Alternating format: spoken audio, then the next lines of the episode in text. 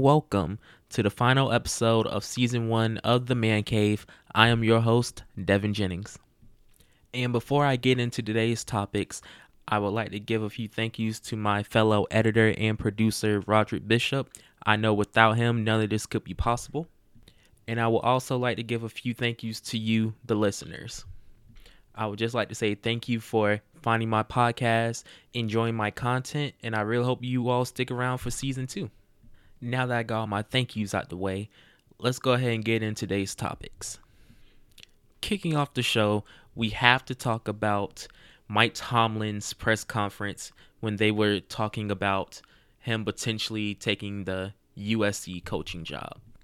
For those of you that do not know, recently University of Southern California has opened up a coaching job and everyone was talking about well maybe Mike Tomlin might go after this job. And this is how his press conference went. And Palmer connecting you to some college jobs. Hey guys, I don't have time for that speculation. I mean that's a joke to me. Um, I got one of the best jobs in in all of professional sport.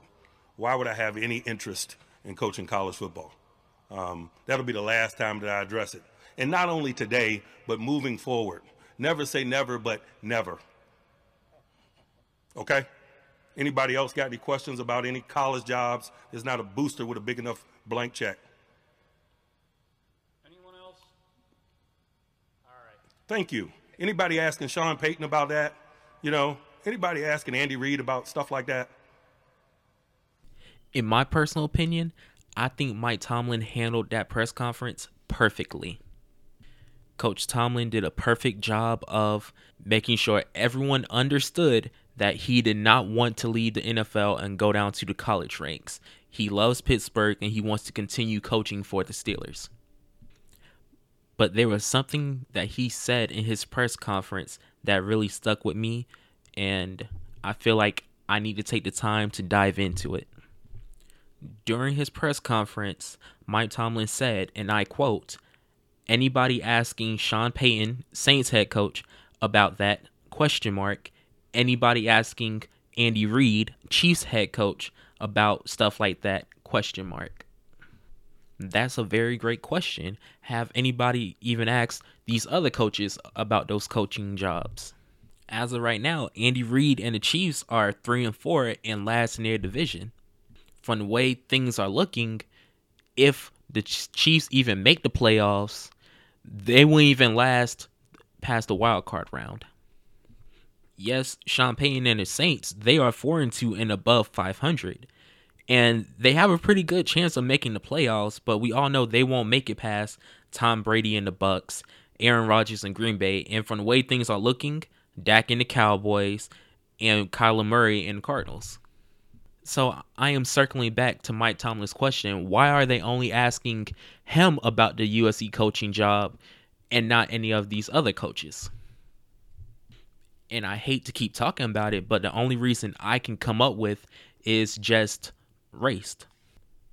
It looks to me that they are looking over Mike Tomlin's resume, which is a outstanding resume, and just looking at his skin and saying, "Oh, the Pittsburgh Steelers ain't doing so well, well this year. Let's go ahead and just send him down to the college level."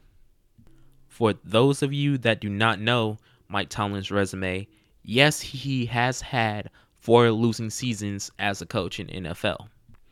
But during the time that he has been with the Pittsburgh Steelers, he has not had one losing season.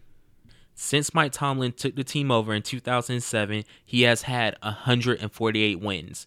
That's third most amongst NFL coaches right now. He has also made nine playoff appearances as well, making him tied fourth among NFL coaches. Lastly, he has had two Super Bowl appearances, tied second amongst NFL coaches. I bring up his resume to make this point why is it that a successful coach like Mike Tomlin is still being asked, is he leaving the NFL for college? at the same time, you all are not asking other coaches like Kyle Shanahan's, the 49ers head coach, who blew two Super Bowl leads, or Dan Campbell, the Lions head coach, that hasn't even won a game yet this season. Since I have to move on, I want to leave this topic just saying this moving forward, we need to look at coaches' resumes over their skin color to determine where they should go in the future. Now let's talk about the Steelers themselves and how they are looking at the midpoint in this season. From what I have seen so far, the Steelers seem to be going in the right direction. I think the offensive line has improved tremendously these past two weeks. I've noticed that they have started opening up more and more gaps for Najee Harris and others to run the ball through and also protecting Ben in the backfield. Also, they haven't been called on a whole lot of penalties lately, which I have enjoyed that. Also, Ben himself have been improving as the season went along. I have noticed his pectoral injury seems to be not bothering him as much. Ben has been making accurate throws lately, and his decision making has been pretty good. Our wide receiver core seems to be responding well with Juju Smith Schuster being out for the season. Diontae Johnson and Chase Claypool seem to be stepping up as wide receivers replacing Juju. And our defense, our defense still needs a little bit of work, but I believe overall we are solid our front seven, in my opinion, is one of the best front sevens in the NFL. As long as we keep TJ Watt, Devin Bush, and Heyward healthy, I think we'll we'll be okay. Our secondary, once again, still needs a little work, mostly because we have a young secondary. I am starting to see some potential in James Pierre, our young corner, and our recently drafted young corner Tre Norwood. And I think Minkah, he's he's going to have a big rest of the season. So when you talk about Steelers in the playoffs, I think we're going to make the playoffs. Potentially AFC North champions entering the playoffs? Maybe. I am not sure yet. But one thing all of us Steelers fans need to understand now we have to be ready to put away our black jerseys for the year and be prepared to wear white jerseys throughout the whole playoffs if necessary. Moving on from talking about the Steelers, let's get into my week 7 reactions and thoughts.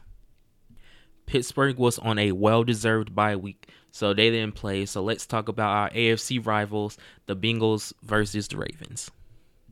I said this last week on the episode, that the Bengals had to win this game versus the Ravens. Not just for themselves, but for the entire AFC North race. And just wow, the Bengals pulled through for me for the first time this season. Somebody actually beat the Ravens when I wanted them to beat them. Finally! The Bengals, they just didn't beat the Ravens, they demolished the Ravens. Right now, Ja'Marr Chase, he is my rookie of the year.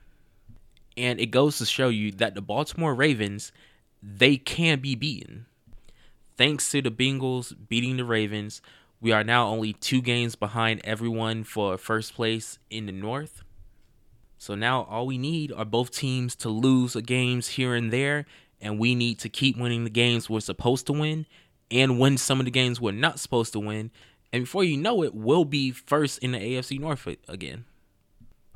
Moving out of AFC, let's go and talk about the Chiefs versus the Titans. There's really one takeaway I had from this game, and it's that the Chiefs dynasty is over. The Chiefs were manhandled Sunday during all four quarters of the game. Derrick Henry once again had another big game. Patrick Mahomes and the offense still not doing what they usually do, what we all expected them to do. And right now they're sitting three and four, third in their division. So if they do end up making the playoffs, I feel like they won't make it past the wild card. And personally, if the Raiders keep up with what they're doing, and if the Broncos and if the Chargers just continue to stay somewhat close with the Chiefs, I don't believe we will even see them in the playoffs this year. The Titans, on the other hand, played an outstanding game. Five and two. They're in a good commanding lead in the AFC South. the next best team is the Colts, and you, all already know how I feel about the Colts. For the first time, Julio Jones and AJ Brown was able to play on this play at the same time. And once again, they have Derrick Henry, who is a MVP candidate. So I believe they'll definitely make the playoffs, no doubt. I just hope we don't have to take a trip to Tennessee when it's time. Those were the only two noticeable games that I saw. So now let's talk about my final season one game picks. Let's talk about my final season one game picks for week eight. Starting with my Steelers coming off their bye week to travel to Cleveland to play the Browns. I believe this should be a somewhat of an easy game for us to win just because of all the injuries that the Browns are dealing with right now, especially to their quarterback Baker Mayfield. As of right now, he is questionable to play, but against the Cardinals, he fractured his shoulder. In addition to his shoulder, he torn his labrum. Now, I am not a doctor or I will never try to be one, but it sounds like to me that that isn't something you should be playing with. But Baker Mayfield is a tough guy, so we'll see what happens Sunday. Nick Chubb is hopeful to play on Sunday, but he is still dealing with his calf injury, so as of right now, who knows? Kareem Hunt is officially out for Sunday's game, so this one might be the second game in a row where the Browns won't have both their star running backs. Also, if Baker Mayfield cannot play, Case Keenum will once again get the starting job. If Case Keenum does start, there will be no doubt in my mind that TJ Watt, Alex Highsmith, Cameron Heyward and a bunch of other guys are going to have a field day in the Browns' backfield. Because not only is Case Keenum not going to have his star running backs with him, he, he also might not have Jarvis Landry or Odell Beckham either. From an injury standpoint, the Steelers should win, but I want them to win more so on the offensive side of the ball. I want to see more progression with our offense. I want to see our offensive line open up more gaps for Najee to run through. And I want to see Ben make more accurate throws downfield because I have noticed he has missed a few deep balls down the field that could have been humongous plays or even touchdowns. Until I hear any other reports or news about the game, I'll be picking, of course, my Steelers to beat the Browns on Sunday. Let's back up a little bit and move from Sunday to Thursday as Green Bay travels to Arizona to take on Kyler Murray and the Arizona Cardinals. I think this will be the first true test for Kyler Murray and the Cardinals. Yes, I understand they are 7 and 0 and that's good and everything, but but we have to take a look at who they have played this point in the season. If you take a look at their schedule, you will see that they played the Vikings, Jaguars, 49ers, Browns, and Texans. Five teams that contribute to their 7 0 start. Now, I'm not taking anything away from them. That's a good job. But once again, we all know those aren't great teams in the league right now. They also have beat the Rams, which it is an impressive win. And they have also beat the Titans, which right now the Titans I'm on mixed I have mixed emotions with them. I have mixed feelings about them because one week they beat the Chiefs, but the next week they lose to the Jets and I don't know, it's it's a little confusing. I will say this that there is nothing confusing about the Packers. Granted, Aaron Rodgers won't have his number one wide receiver, Davante Adams. So just noting that key injury, I have learned never to bet against a champion. So I'm going to pick that Aaron Rodgers will upset Arizona Thursday night. To cap off my last episode of season one of The Man Cave, I have one final My Bad Bro to give out and he's actually the first guy that I started it with, Jameis Winston. For those of you that do not know, Jameis Winston and the Saints played on Monday night versus Seattle. while I was doing my homework and watching the game, I heard a reporter said that Jameis Winston actually likes to play football in the rain, although he has never won a rainy football game in the NFL. So, of course, I said to myself, mm, that's not really smart, and I believe you're going to lose the game anyway. But you know what, Jameis Winston? That was my bad, bro. You actually finished the game with 222 yards and a touchdown pass. And do not think I didn't see you in the um, second quarter where you fumbled the ball at the snap, picked it up, looked around, and then you hit Alvin Kamara in the end zone for a touchdown. That was a nice play. I'm not going to lie. So just keep up the good work, man. Thank you all for listening to this week's episode of The Man Cave with Devon Jennings. As a sports communication student, I wanted to make my own experience for my resume, and this podcast is part of that effort. Every listen supports me, so please share and feel free to leave a review of the show. This podcast was written and hosted by me, Devon Jennings, and produced by myself and Roderick Bishop. Again, thank you all for listening and have a great week.